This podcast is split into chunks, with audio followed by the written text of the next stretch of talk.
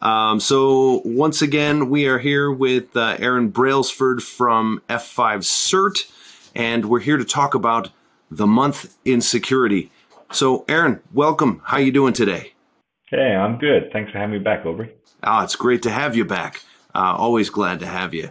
So, can you, before we kind of get into the the latest news, can you tell me a little bit uh, about what it is you do for F5 and what SIRT does? Absolutely. So, so my team does two things um, outside of education, like this week in security and, and Dev Central posts.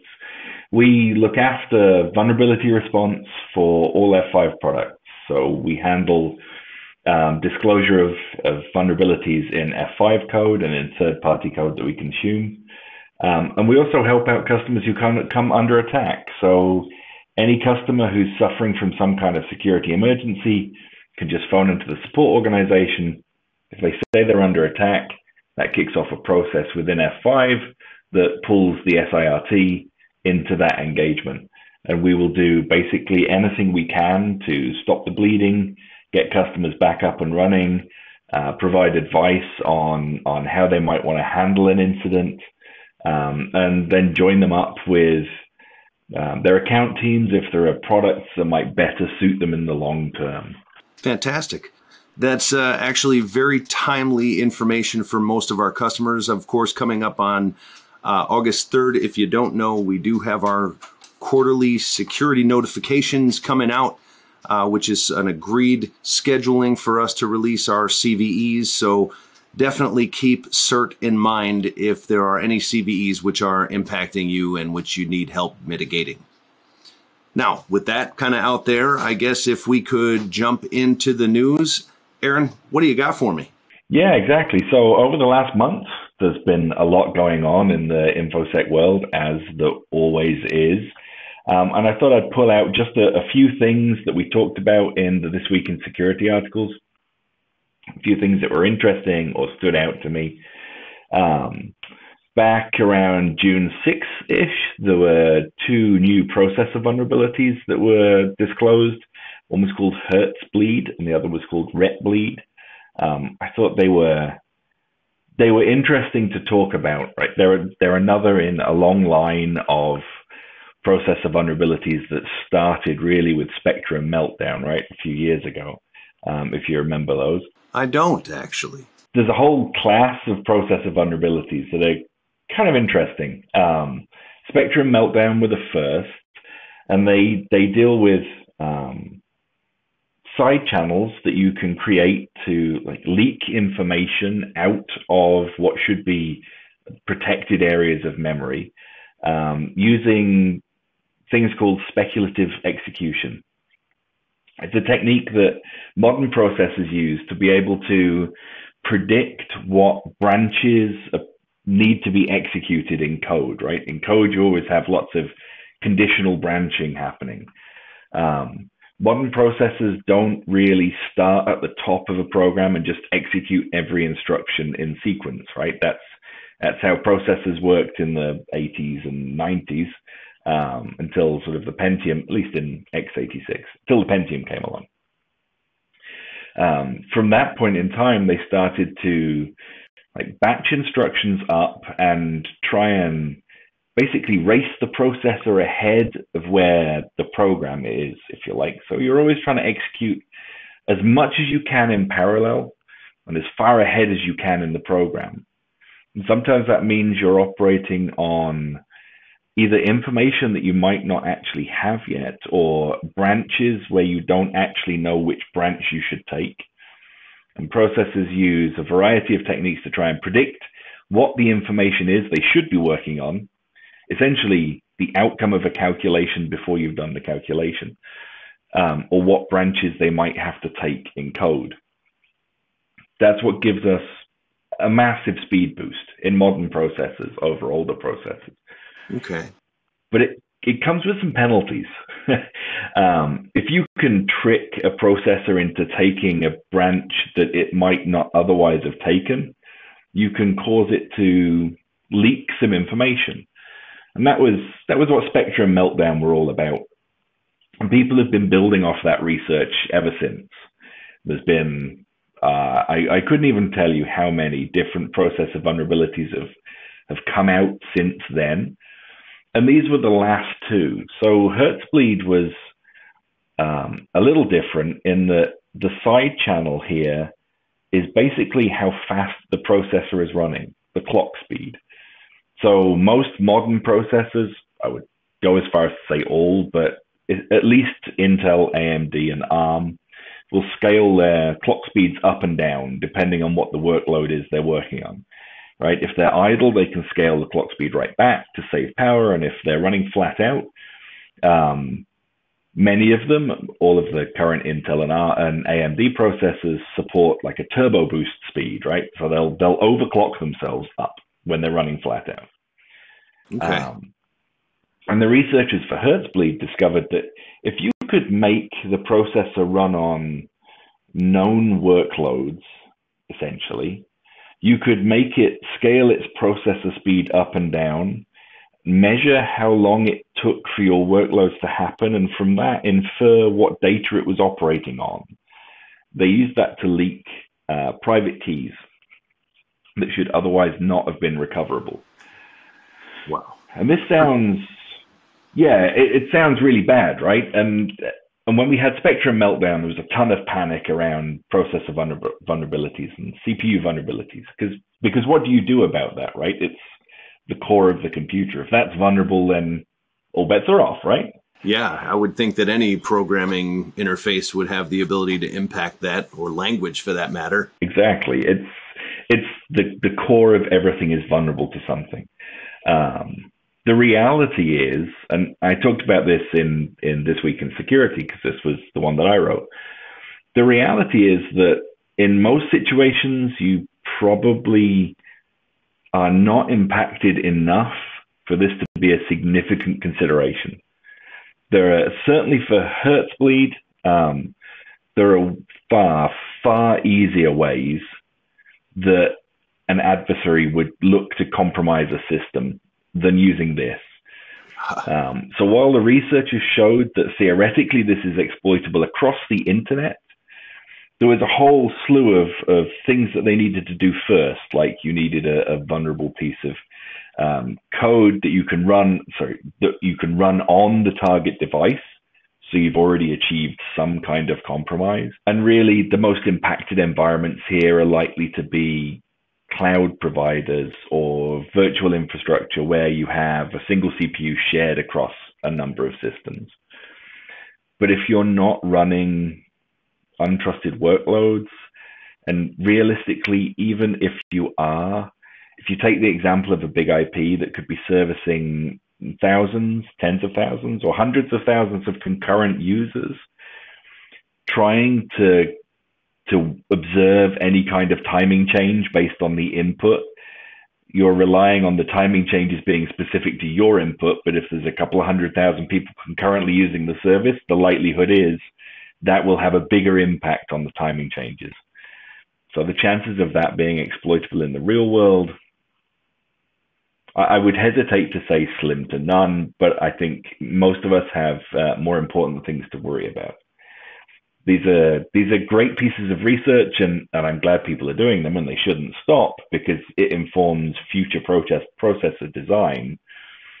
But in at least in my view, they are more academic exercises than anything else. So, are these exploits things that um, processors in some of our systems could be impacted by, or is this something that we might have to look out for in uh, virtual editions, something like that? So both of those are true. Um, Hertzbleed affects basically every Intel and, and AMD processor that's on the market today, a large number of ARM ones. Um, there are workarounds available. The workaround for Hertzbleed, at least, is you disable frequency scaling. If you lock the processor at its its regular frequency, right? So not scaled down and not in turbo boost, then you lose that side channel completely. You can't influence its clock speed in any way, so everything will always take the same amount of time to compute, regardless of the workload. Uh, the cost there obviously is in power consumption because You will always have the regular amount of power consumption. It can never scale itself back. And you lose that turbo boost. So if you were relying on that extra capacity to keep your infrastructure in running, you would lose that. Um, for big IP hardware platforms, we don't recommend any of the workarounds, and I don't believe we support the workarounds because the exposure of this is so theoretical and limited. The workaround, the cost of the workaround vastly outweighs the risk of the vulnerability existing. And in shared infrastructure, so for virtual machines or cloud instances, it's up to the people administering that shared infrastructure, right? You could put the workarounds in place. Personally, I think the cost outweighs the benefits. So, uh, just a curiosity for me personally, uh, as I hear you talk about this, I'm wondering whether or not um, specialized coprocessors like QAT would also be vulnerable to these, or if that sort of, or if maybe uh, you know offloaded workloads might be a little less uh, impacted by these vulnerabilities. Yeah, it's a good point. So certainly in an environment like the Big IP, um, in a big IP with, say, a crypto card, right? A lot of the cryptographic operations, which is specifically what the Hertzbleed researchers were looking at, is handled in a hardware system. Yeah. Um, which should have fixed timings, right? That's, I mean, that as a vulnerability in crypt- cryptography has been long known about, right? Everything needs to be timing like predictable. Um, so yeah, your risk is greatly diminished. In terms of virtual editions, you could be using a, a NetHSM, say, for to, for some of the crypto operations, um, but you'll probably be CPU bound for everything else. Um, there isn't much research into that angle, I don't think. Yeah, that, that would be interesting uh, if there were. Of course, you know, we we at F5 tend to believe in uh, offloading your SSL. So, absolutely. Okay. Um, anything else about the uh, these couple of processor vulnerabilities? Yeah, the one other thing I would mention there was uh, another vulnerability came up, which is called Pacman. It's another vulnerability with a shiny name and logo. It's another processor vulnerability. This one was interesting and and I think unique because it affects the new Mac M1 processor. Um, all of the research I've seen to date has been x86, right? So Intel and, and AMD um, or ARM, a classic ARM. I know M1 Mac has its roots in ARM. This I won't talk about at length, but for me falls into much the same bucket as as Hertzbleed. It you know, is it exploitable in the real world? Yes, probably. Do I think attackers are actually going to exploit this in the real world? No, probably not. You needed a, vulnerable kernel module to already be loaded on the target system. So the researchers wrote their own. And in the real world, that's not going to exist, right? You've also got to find a piece of pre existing vulnerable kernel code to exploit. Does that mean that it doesn't exist? No, it could well do. And, you know, if, I, if there was a kind of attacker that I thought would use this um, attack surface, it would be nation states. Your regular run of the mill attacker is going to deliver you a piece of malware in some other way, right? Like a drive by download or a phishing attack. It's always phishing.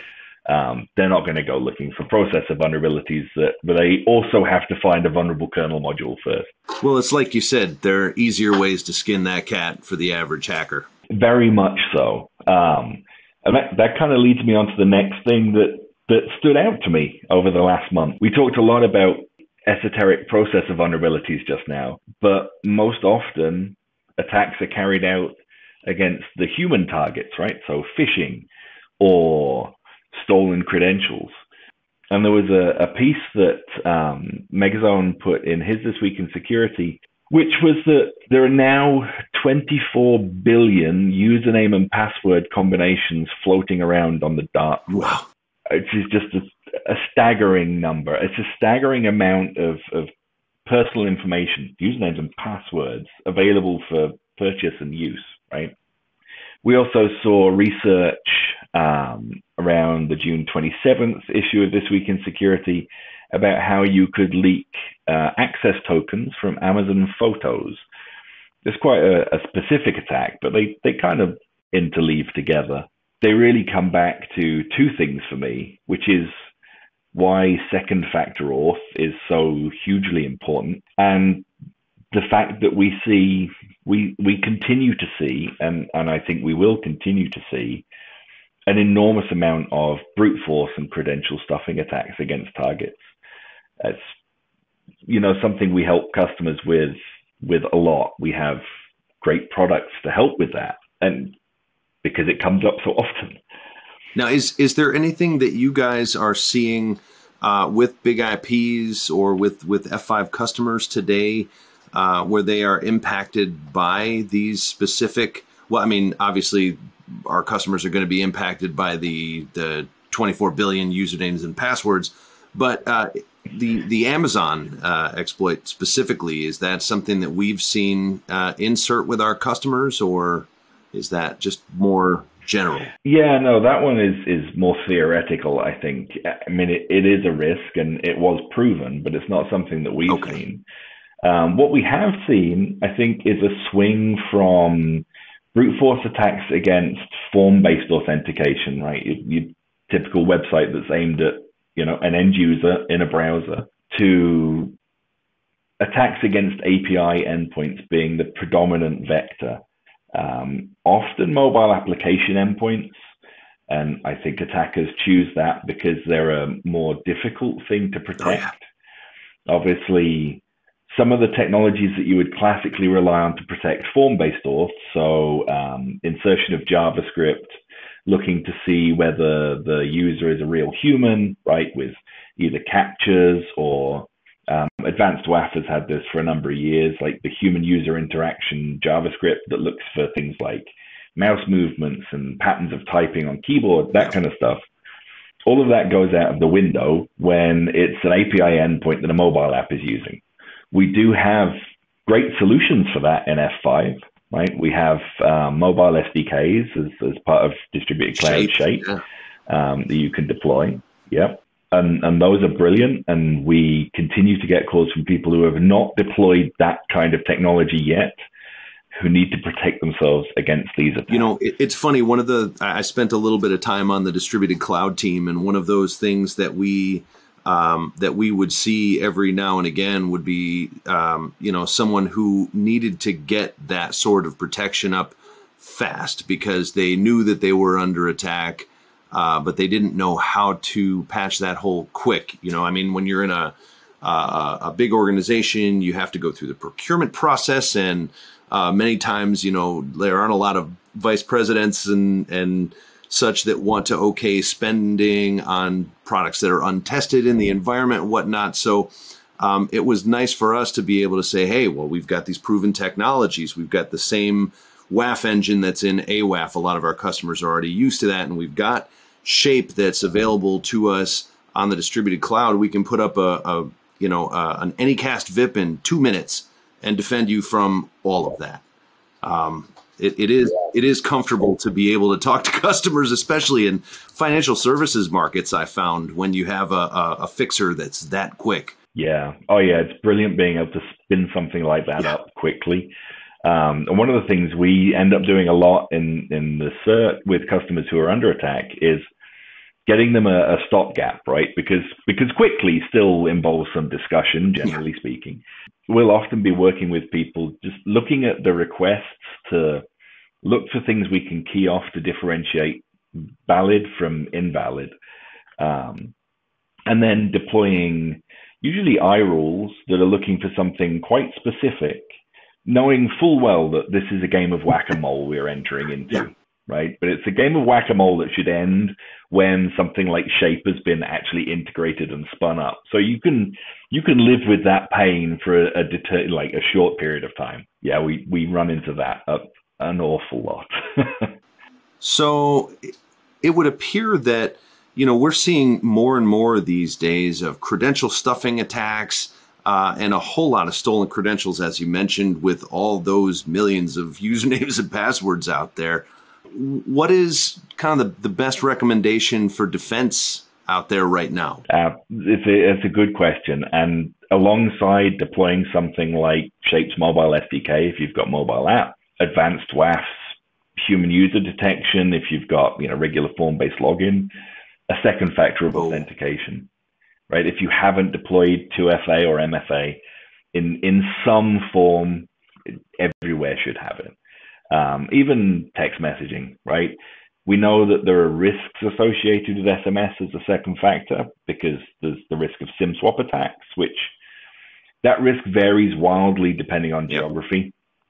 So where I am in the UK, SIM swapping is considerably harder, as I found to my cost when I legitimately needed to SIM swap um, and had to jump through a whole bunch of hoops.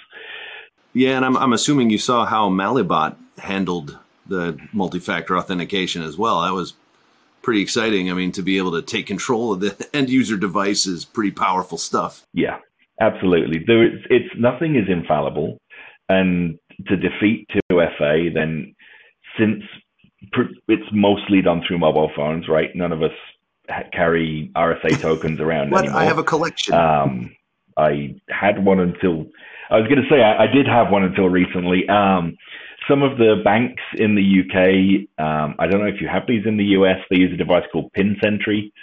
So it's like a, a, a tiny, looks like a desktop calculator, but you put your debit card into it and it interfaces with the chip on the card, right? That's to give you an RSA like sort of number. That obviously can't be controlled by malware like Malibot because it's a physical device that is not connected to the internet you could still phish for the second factor, right? You could still, and this is a common thing, phone people up, pretend to be the bank, ask someone to use their pin sentry device, and you know, um, attack it that way. The possibilities but are endless, right? It's infinitely better. Exactly, exactly. The the people sitting at the end of the keyboard or the telephone are always the easiest thing to attack, and they are always fallible. We That's are right. all human. Um, and to err is human, as they say. So everything can be defeated, but a second factor of authentication, it should be on every single login form and functionality everywhere at this point. It's well, you know, you said everything can be defeated. One of those things that seems to have been defeated recently has been the global supply chain, right? so my understanding is you guys have uh, have got some intriguing updates there as well. Yeah, so actually, in the most recent this week in security, um, one of my colleagues, Kyle, talked about the hardware supply chain and how that's being being disrupted right now. Some components are just ridiculously hard to get hold of, and and that affects everybody, right? It affects us just as much as it affects other companies. And F5, we've been working hard to try and design out those constraints, right? We leverage our buying power where we can. And, and like everybody else, if we can redesign hardware to remove the problematic component, then we will. That's probably easier in the circumstances Carl was talking about, which is badges for DEF CON, because these are you know, this is essentially guerrilla development, right? These are small teams of, of rapidly developing um, hardware, unlike F5, where we're much bigger and we have much longer lead times on our development cycles. But we can apply the same principles. The hardware supply chain is something we don't talk about often, but is very important. More oftenly, we're talking about software supply chain. And I seem to end up talking about this every time I write This Week in Security, almost as often as I talk about weird processor vulnerabilities. Um, so back in early June, I wrote about QNAP NASes. Um, they were targeted, they've been targeted a number of times, but they were targeted most recently by a couple of specific kinds of malware that look to encrypt and lock away your files. Um, and it was nobody was sure how that malware was delivered. But to me, it seemed really suspiciously coincidental that very soon after that, like a number of days after that was disclosed or started happening, they disclosed um, their vulnerability to and published fixes for a PHP CVE from 2019. So the likelihood is this is an old vulnerability that's been lurking in their software supply chain for a couple of years three years now. and people who had their QNAPs exposed to the internet because they do like cloud publishing of files and stuff were getting popped through this thing that had been just sitting there lurking. That is a problem for everybody. Again, it's something that impacts F5 as well, and something that that all vendors are putting a good deal of money and time into trying to solve. There was the whole software bill of materials um, mandated by the executive order recently in the US, and I think that's going to drive a lot of positive change. It it's not just a problem that's unique to your software products if you're a vendor, right? As a consumer, you have a supply chain that includes your vendors, and actually trying to manage that for for consumers is very very difficult. Um, we can look at Atlassian, who had um, a CVE that in early June had mass exploitation. They were subject to a, a CISA warning in the US to immediately patch, you know, any affected infrastructure. Um, we, we just talked about that in Dev Central Connect yesterday. Buu and I did. Um, they had another couple of vulnerabilities that were released. I saw, um, you know, one in questions. It seems like, um, you know, that that had a, a hard coded password. Even I mean, I haven't seen that kind of thing in a while, but uh, you know, for a one-off account, I guess maybe it makes sense. But to have that as a default and active on a, I don't know. It's to me that whole idea spoke to boy, it it must be nice to have you know cloud, you know, uh, cloud SaaS components to your infrastructure these days, you know, rather than on-prem. That that was a scary one for me. Yeah, that that hard coded username. I was about to say I'm going to pick on them again because I was going to bring that up exactly. That that's a, a howler. Um, I mean, you know, none of us are perfect, right? And that's probably something that, you know, if we're being generous here, a junior developer maybe did didn't think about the consequences, was missed in a threat model assessment, and it wound up in a product. I mean, it, it's yeah, it reminded me, and I, you know, I have to bring this one up uh, of of when I was a, a, junior admin, actually, way back in like 2001, 2002. We had a virtual mail appliance that came with a root password blanked out, and that was exposed on the management interface. so, like, oh my gosh! I mean, and and you could just we exploited it in front of the vendor at one point. We said, look just watch, shared a screen and said, here we go. We, you know, SSH to the, the, uh, you know, to the management interface, typed in root, hit enter, and then password, hit enter on full access. Like, what? And it was a, I mean, this was a, a mail platform that it was scary to know how many people actually used that thing too. So. Yeah, I mean, I, I'll hold our hand up and say that that we're not perfect, and we haven't been perfect in the past. It's not until relatively recently that we mandated changing the root and admin user passwords on a big IP, right? And that that historically has caught a good number of people out. Um, thankfully, that's changed, and we force you know a password being changed, and and I think in the latest versions we enforce some kind of a password policy by yeah. default, which is also nice. Incredibly frustrating in a lab environment, but much better in a production environment.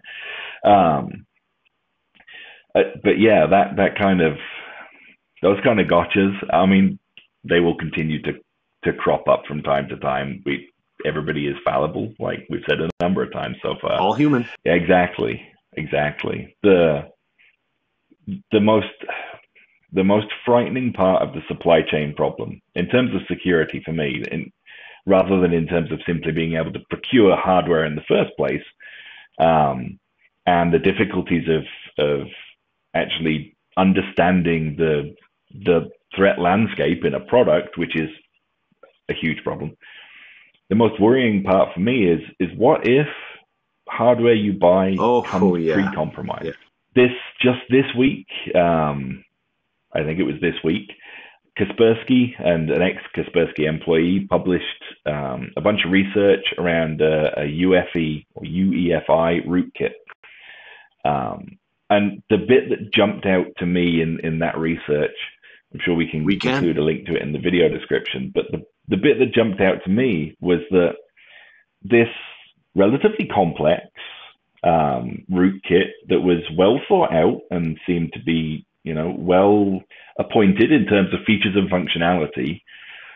Nobody's determined how it gets on there in the first place, right? It's essentially a it's a hardware level rootkit, right? That's infecting the UEFI bootloader. Um, it seems to have always been found on one of two makes of motherboard Jeez. with one chipset. Now we've had panic and speculation previously, right, about a particular chipset manufacturer or a particular board manufacturer having been compromised at source, and and I don't want to try, uh, you know, I don't want to kick off that kind of speculation, but there's there's something common with with what they've found there, and if if you can't find, you know, maybe it's just that we haven't yet found how it got on there, but it seems suspicious to me. I'll you know, it, it's funny. Hardware exploits in general are, are, something I think that um, you know your average security folks don't tend to think about. My last interaction with SIRT and one of my customers, while I was still in sales, we were looking at a, a, a customer's BIG-IP that had been compromised uh, by a particularly nasty CVE, um, and well, while we were digging through it, we saw a component in this uh, in in the kit, we were able to find uh, an, an, Eggdrop bot that was sitting there and that was utilized uh, in the compromise. Uh, and in that kit, we saw something that SIRT believed was being used to try to hard write code onto the the crypto chip of the BIG-IP in specific, so that even if you rebooted it, as soon as the crypto chip came back up, it would reinfect the BIG-IP to be able to use it for uh, for crypto mining. So ultimately, yeah. uh, the SIRT recommendation at that time was to send the BIG-IP back, and we issued an RMA, uh, and and the customer had a had a new system. So that that was the first time I really had had to think about it and went, oh my gosh, that that's a persistent threat, you know.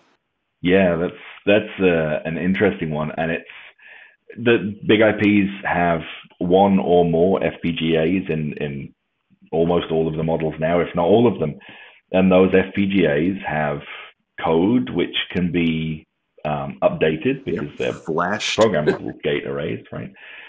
Um, and we put a lot of protections in. Yeah, we put a lot of protections into that that process to ensure that we're only writing you know, known code that checksums out okay. Um, the boxes have a health check when they boot.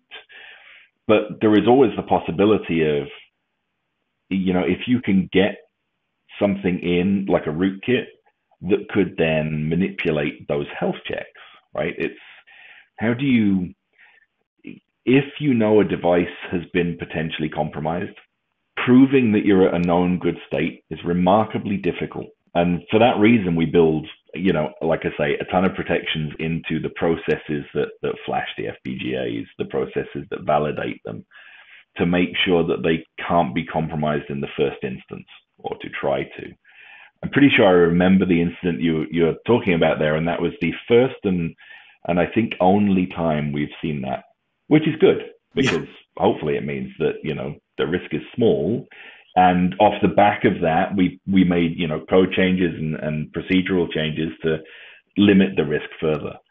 But yeah, if your hardware gets popped, if you take the UEFI bootloader, if the bootloader gets popped, yeah. and let's say it's a Windows laptop, none of Windows's protection mechanisms are going to function here because you're in before any of those instantiate. You know, it, it, makes me wonder how the the open programmable interface project will impact some of the ability for this kind of you know hardware threat to persist. I wonder if it will make it easier to sort out or whether it will make it kind of more common. I think we assumed that with Linux, for instance, in terms of OSs, that it would uh, it would be harder uh, to you know to have exploits because everyone has eyes on that code, um, but there's so much code, you know. So it's like so much code out there. So yeah. uh, maybe it's it's it, it's also easier to put in something esoteric that maybe missed. Oh yeah, it's it's so I've we'll digress a little bit into this, I guess, but two things that that that spring to mind there. One is that a lot of the security around commercial products, not so much ads. we're pretty open about uh, about our security posture, but certainly if you take Intel with some of their lights out management stuff that's on processors, security through obscurity is what ruled there, right? It it wasn't we didn't believe it was exploited because nobody even knew it existed or how it operated. And it had to be reverse engineered before people could find the problems that would demonstrate the exploits. There's also the assumption, like you say, that if everybody's got eyes on the code, then vulnerabilities couldn't possibly exist because someone will spot them. I know there's been some research papers into whether that really pans out or whether actually what you have is a whole load of very big projects with very small numbers of active contributors, people who are actually looking at the code. And mostly what you've yep. got is people who are just blindly consuming it.